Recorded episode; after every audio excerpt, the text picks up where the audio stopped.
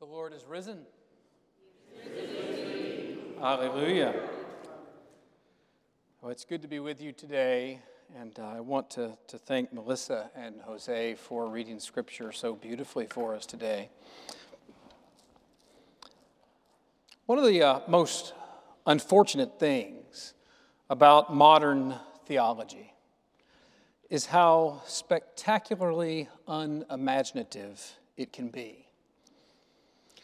It is a perverse miracle of sorts. Where Jesus turned water into wine, modern biblical scholars and theologians often transform the most sumptuous red wine into water that wouldn't quench the thirst of someone stranded in the Atacama Desert. There are parts of the Atacama Desert that have not seen rain in more than five hundred years, but I digress. The ability of modern biblical scholars and theologians to take the most tantalizing topics and render them utterly mundane really is extraordinary. More than mundane, modern theology and biblical scholarship often transform the theological agenda into a mere historical one. Consider Jesus' resurrection. What they want to know is whether it happened. They want to know what evidence there is in the historical record.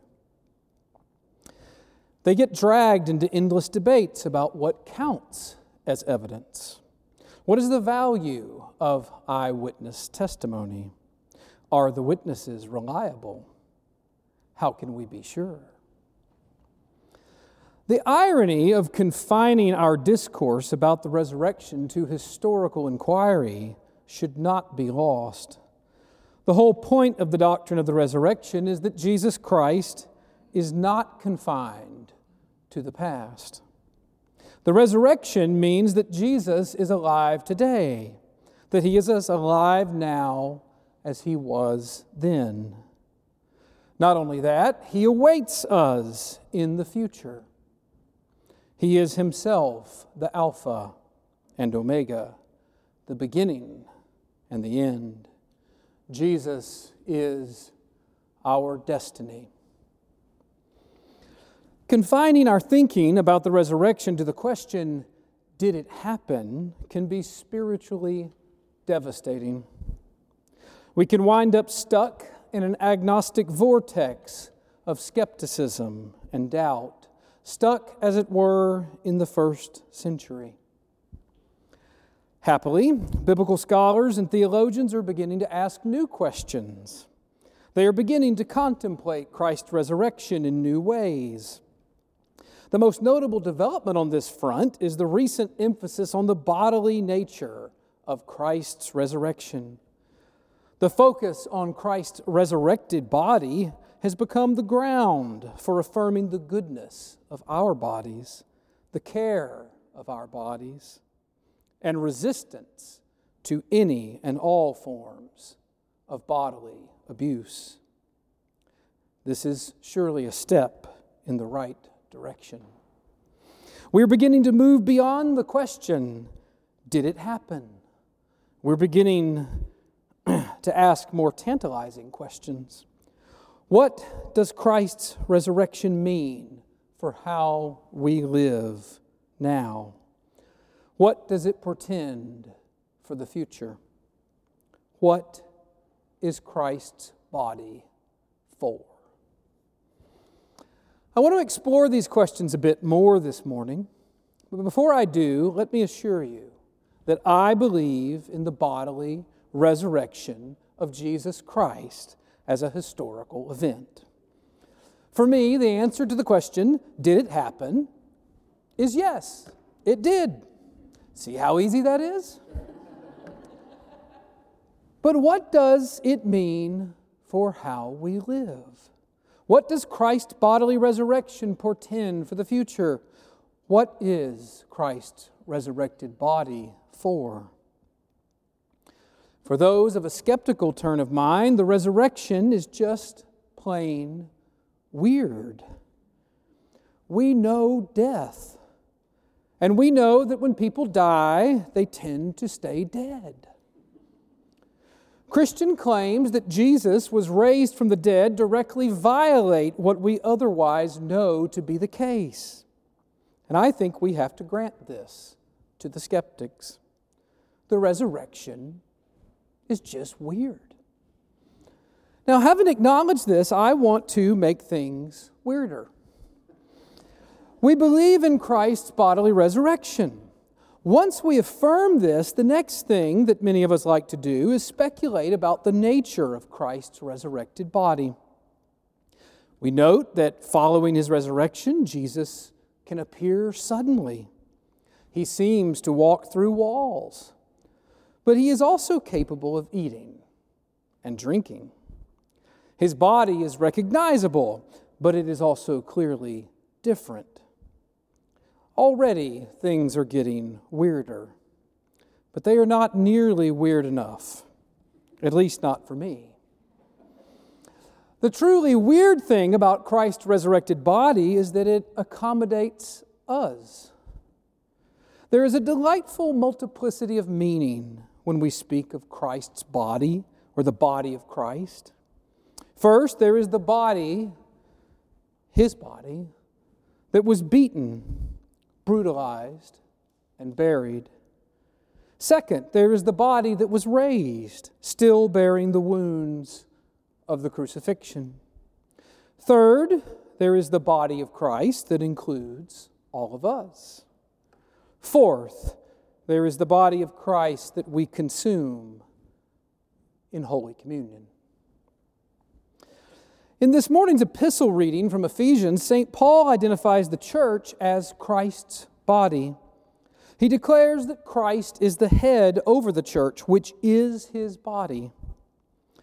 There are several other places in the Pauline epistles where Paul speaks of the church as the body of Christ. For instance, in First Corinthians twelve twenty-seven, the apostle declares, "You are the body of Christ, and individually members of it." Those among us who insist on the literal interpretation of Scripture are beginning to squirm in their pews. Surely Paul doesn't mean that we are literally Christ's body. Surely this is some kind of metaphor. And surely this isn't literally Christ's body and blood. Surely it is just some kind of symbol, a memorial of something that happened in the past. Friends, Christ's body is truly weird. It is unlike any other body with which we are familiar. It is physical and locatable. His body, his body rather than my body or your body. His pierced hands and feet. The blood flowing from his side. But it is also a mysterious spiritual body into which we are being incorporated by the Holy Spirit through baptism. After we receive his body and blood in Holy Communion, we are told to be Christ's body and blood for the sake of the world. On the one hand, there is real differentiation. Christ has his own body. On the other hand, there is real union. We are the body of Christ, united to him and to one another by the Holy Spirit in baptism and Holy Communion. Saint Augustine captures this twofold nature of Christ's body elegantly when he talks about the totus Christus. The totus Christus is the whole body of Christ, which includes all of us. We have been joined to Christ by the Holy Spirit, and our union with him and one another in him is real. At the same time, our union with him and with one another is a different kind of union than the union between Father, Son, and Holy Spirit, or even the union between Christ's divine and human natures. We have just reached a new level of weirdness. And Doctor Legrone is thinking, this is why we don't let the systematic theologians preach. But I want you to notice something. I want you to notice how far we are from the question, did it happen? We are now thinking about Christ's resurrected body in a radically different way. We're asking radically different questions. Just now, we've been raising and answering the question, what is Christ's body? We've seen that there is more than one answer to this question. Most importantly, we've seen that Christ's body includes us. We are joined to Him by the Holy Spirit through our partaking in the divine mysteries, most notably baptism and Eucharist. We are the totus Christus. Christ is our head, and we are His body. What about the other two questions I mentioned earlier? What is this body for, and what does it pretend about the future? The gospel reading this morning contains important clues concerning the purpose of Christ's body. In that glorious passage from Saint John, the Lord instructs us to abide in Him. He also instructs us to love one another. How do we do this? How do we abide in Christ so that we will not be like the branches that are pruned away? And how do we love one another? The short answer to this question is that the same Holy Spirit who unites us to Christ in baptism is present and at work when we receive Christ's body and blood in Holy Communion. We abide in Christ, and we learn to love one another by faithfully and humbly receiving these gifts. I could say so much more here, but in the interest of time, I need to move on to the last question. What does Christ's bodily resurrection pretend about the future? I've saved this question to the end because answering it takes the weird factor to the ultimate level. Just when you thought things couldn't get any weirder, a whole new set of questions appear in the wake of Christ's bodily resurrection. Will there be eating and drinking in heaven? Will there be work in heaven? Will we play together or make music together in heaven? Will we be married in heaven? Jesus' bodily resurrection pretends that we too will one day be bodily raised. But to what end? What are resurrected bodies for? Here, I must confess, the Christian theological tradition is of two minds. On the one hand, there are some, including Saint Augustine, for whom the life to come will be a life of utter repose. We will rest in peace. We will no longer work or play. The beatific vision will put an end to all labor and all activity besides the direct contemplation of God. It sounds wonderful, I suppose, but it always leaves me wondering, what will be the point of having bodies in the next life? On the other hand, there are some in the Christian theological tradition, Gregory of Nyssa comes to mind, who are not as certain that all activity will cease in the life to come. The future will not be one of utter repose. What should we make of this debate? The good news is that whichever side you join, you will be in good company. You can join Team Augustine or Team Nyssa. I myself lean toward Team Nyssa, a team that also includes Jonathan Edwards. Speaking of the future, Edwards could say, the redeemed will indeed enjoy other things. They will enjoy the angels, and they will enjoy one another. But that which they shall enjoy in the angels or each other or in anything else whatsoever, that will yield then delight and happiness will be what will be seen of God in them. Perhaps the most important question when it comes to Christ's resurrection is not, did it happen? but what is going to happen next? What does Christ's resurrection portend about the future? We need to raise and answer such questions so that we can begin living toward it now in the way that we live together.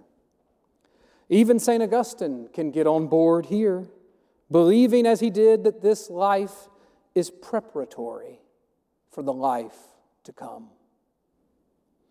So how might our thinking about Christ's body and about our future resurrected bodies affect how we live now?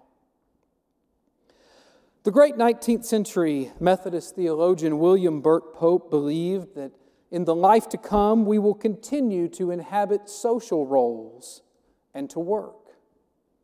He described the future in terms of an economy of service, a world in which we will all serve one another and find joy in various forms of work together. And that means that we should probably think about how we share in our work together now, how we serve one another through our various occupations. It's a vision of the future that brings to mind the words from the Psalter that we heard earlier. Let the favor of the Lord our God be upon us, and prosper for us the work of our hands. O prosper the work of our hands. If I were to extend this vision, I would say that if there is work in heaven, it will be joyful, shared work. And no vocation will be more important than any other. The plumber and the professor will occupy the same place in the kingdom. We will all be joyful servants of God and of one another. There will not be a trace of self-importance. For we will all know that we are there, that we have any role whatsoever only because of the gracious invitation of the King. If this is even close to correct, then we should strive to carry out our vocations now in a manner that is in keeping with how we will carry them out in the future. To do this, we may need to repent for those times when we failed to see, to appreciate, to treat a fellow worker in the kingdom as our brother and sister in Christ. What are resurrected bodies for? Will we have jobs in heaven? I honestly do not know. What I do know is that I resonate strongly with Edwards when he says that we will enjoy one another in heaven. And I suspect that most of you do as well. When we think of heaven, we instinctively think of reunion with our loved ones, of seeing them again, and of being together around the Lord's table. We may take it a step further and imagine reunion with all the saints who have gone before us. My old teacher, the late Billy Abraham, liked to think of heaven this way. He often said that in heaven, we would have the best theological seminars imaginable because we would finally get to talk with Augustine and with Nyssa and with Wesley. But how does this thinking, this way of thinking, uh, that, this thinking that we will enjoy one another's fellowship in the kingdom affect how we live together now? In this morning's gospel reading, the Lord commands us to abide in Him, but He also calls us to love one another. Our union with Christ does not spell an end to our relationships with one another. It transforms them. We are never simply joined to Christ. We are members of Christ's body. And we belong to one another in Christ, who is the head of the body. And as our head, He calls us to love one another.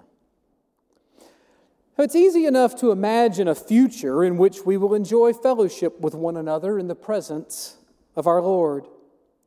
But to take such a vision seriously, we must repent for the ways in which we so often fail to live toward such a vision now, in this life. We must repent for the ways in which we fail to love the very ones with whom we hope to spend eternity in blissful fellowship with our risen Lord. I know of no one who captures this better than the Kentucky farmer theologian, Wendell Berry. As we prepare to gather at the table this morning, I'd like to leave you with Berry's vision of heaven. A vision that calls us to repent for failing to heed our Lord's command to love one another. O saints, if I am even eligible for this prayer, though less than worthy of this dear desire, and if your prayers have influence in heaven, let my place there be lower than your own. I know how you longed here where you lived as exiles for the presence of the essential being and maker and knower of all things. But because of my unruliness, or some erring virtue in me never rightly schooled, some error clear and dear, my life has not taught me your desire for flight, dismattered, pure, and free. I long instead for the heaven of creatures, of seasons, of day and night. Heaven enough for me would be this world as I know it, but redeemed of our abuse of it and one another. It would be the heaven of knowing again. There is no marrying in heaven, and I submit. Even so, I would like to know my wife again, both of us young again, and I remembering always how I loved her when she was old. I would like to know my children again, all my family, all my dear loved ones, to see, to hear, to hold more carefully than before, to study them lingeringly as one studies old verses, committing them to heart forever. I would like again to know my friends, my old companions, men and women, horses and dogs, in all the ages of our lives, here in this place that I have watched over all my life in all its moods and seasons. I will be leaving how many beauties overlooked. A painful heaven this would be, for I would know by it how far I have fallen short. I have not paid enough attention. I have not been grateful enough. And yet this pain would be the measure of my love. In eternities once and now, pain would place me surely in the heaven of my earthly love.